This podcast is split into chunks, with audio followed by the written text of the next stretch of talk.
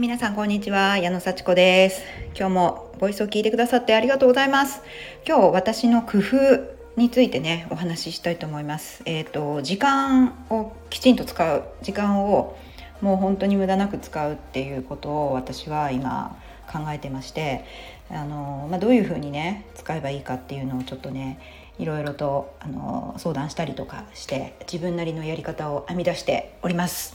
であのまあ時間管理とかね、えタイムマネジメントをよく言うしみんなこれ課題だと思ってますよね。はい、で私もやっぱりねあの結構習慣化できてるしあのもう無意識のうちにやるっていうのもねうまくいってると思うんですけどもまだまだねなんか使えてない時間いっぱいあるんですよ。もうなんか隙間時間にスマホ見ちゃったりとか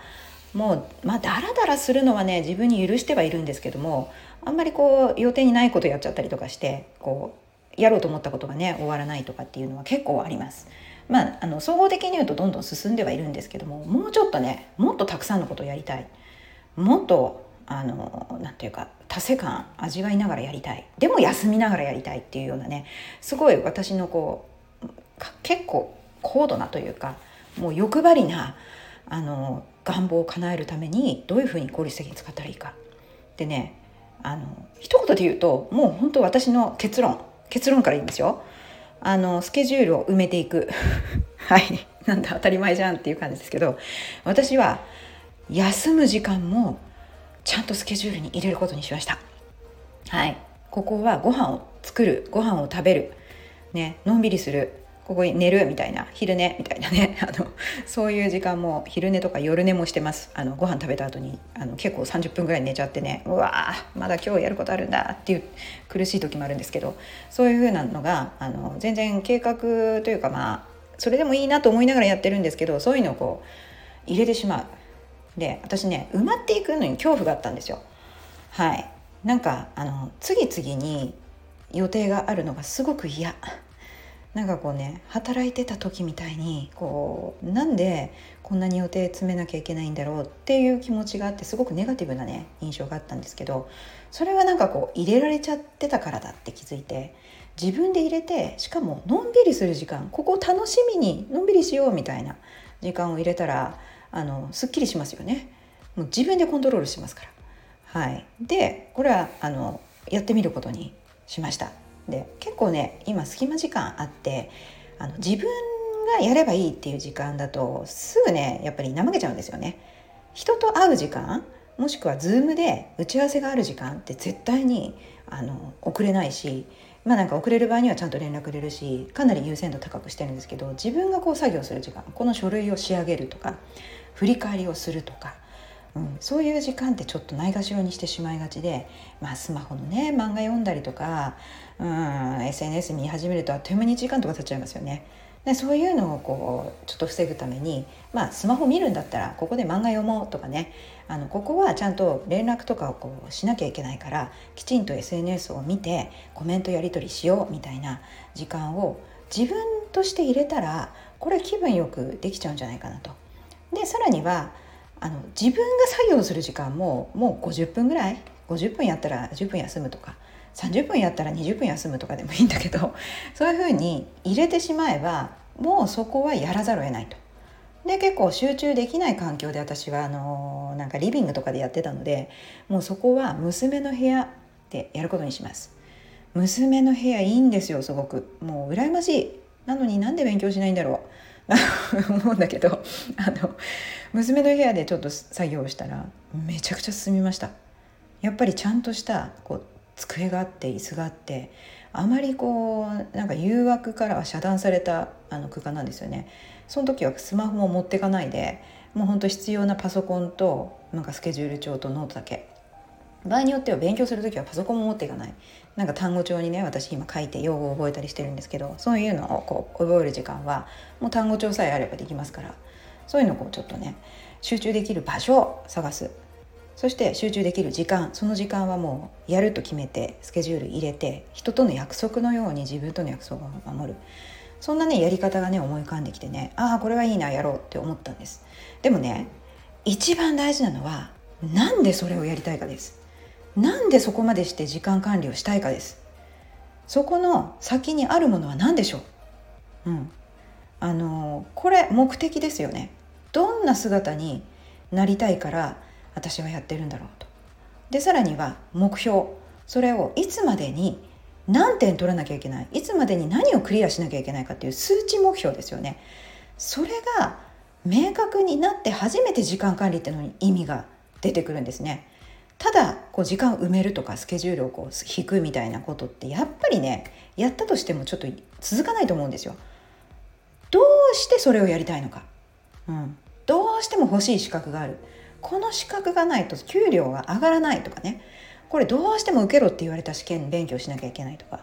これ私絶対この姿になりたいからいついつの試験を受けるとか。で実は私11月にちょっと試験を受けようと思っててはいあのそのための時間をひねり出すっていうことで考え出したあのことなんですよ。はい、でなんでその試験を受けたいかっていうともう本当に私自分をちゃんと格付けしたいというかね自分の保証をこう欲しい自分が頑張ってるそのレベルをきちんとこう認証してほしいっていうのがあってあのもちろんね自分自身がすごくこういい状態になりたいっていうのとそれをちゃんと外部のこう格付けをして認定を OK って言ってもらいたいそしたらもう大手を振ってなんか自分もあの素晴らしいしもう、まあ、外からも認められたみたいになるじゃないですか。で結構実力はあると思うんで あのもうすでになってるつもりでどんどん振る舞ってどんどん勉強してそれで実践を繰り返していきつつ試験受けるってでその試験はそんなに簡単じゃないんですよ。そんなに簡単じゃない。かなり難しい試験なんでこれはもう懸命にやらなきゃいけないけどそのためになんか自分のこう家族関係犠牲にするとか嫌じゃないですか。だから自分の時間も取りつつちゃんと他の生活も成り立たせつつ勉強の時間実践の時間を取るとなったらもうこれは管理するしかないんですよ。うん、だからこれどれだけやりたいかでなんで11月にやんなきゃいけないかっていうのもね。やっぱ12月の行事があったり1月の行事があったりそういったところに間に合わせるためにその資格があるとものすごいワクワクする。ものすごくいいあの貢献ができるというようなこともあって自分がこう役に立つっていうことと自分がそこに行った時のなんとなくこうふわっと私すごいなやったみたいな気持ちを思い浮かべたらもうやりたくなりました。でそのために時間管理をする。そしたらもうやりますよね。でやり方はいろいろあると思います。もう埋めて埋めて埋めてやっぱり嫌になっちゃったって言ったら少しやり方変えればいいしもう少し何でしょうねゆったりする時間を取りたいとか。でももう少しあの厳しくできるとかやり方はねやっぱりあのやっていくうちに変わると思うんですけどどうしてもやりたいこと。その時のふわっといい気分私は思い描いたんであのそれを絶対手に入れるぞっていう気持ちを持ってそれをイメージングしてああいいなそうなったら最高だなって思いながらそして勉強するとかね。だから受験もなんか資格試験もみんなそれやらされてるじゃなくてそうなったらすごくいいじゃないっていうようなことをやっぱ思い描くのが一番スタートなんでしょうね。はい。そんなことがね、あのー、分かってなんかちょっとパワーにあふれて本当に本当にやりたい。だからこそ管理したいみたいな気持ちになった今日は土曜日？土曜日ですね。土日週末この8月のね最初の週末そして昨日誕生日だったんですけどこの誕生日からの翌日にこんなワクワクした気持ちで、あの次の目標に向かって時間を管理しようっていう決意ができた自分がすごく幸せです。皆さんどうでしょうか？はい、まずワクワクする姿を思い浮かべて自分はどんなことをやりたいのか。ものすごい遠い未来じゃなくてもねいいと思うんですけどもね、まあ、遠い未来につながってれば一番いいと思います。私の場合はつながってます。それでその目標ですよね。数値いつ何点取るとか。そういうのに目指して今じゃどうするっていうようなことを考えるともう朝起きたらもうすぐにモップかけようとか。朝起きたらすぐに洗濯物を畳もうとか。どんどんやっちゃおうみたいな気持ちになるんですよ。もうハッと起きようって。これ最高です。やってみてください。まずは思い浮かべてそしてあとは管理する。やり方。工夫してみる。はい。今日の話以上です。ありがとうございました。じゃあね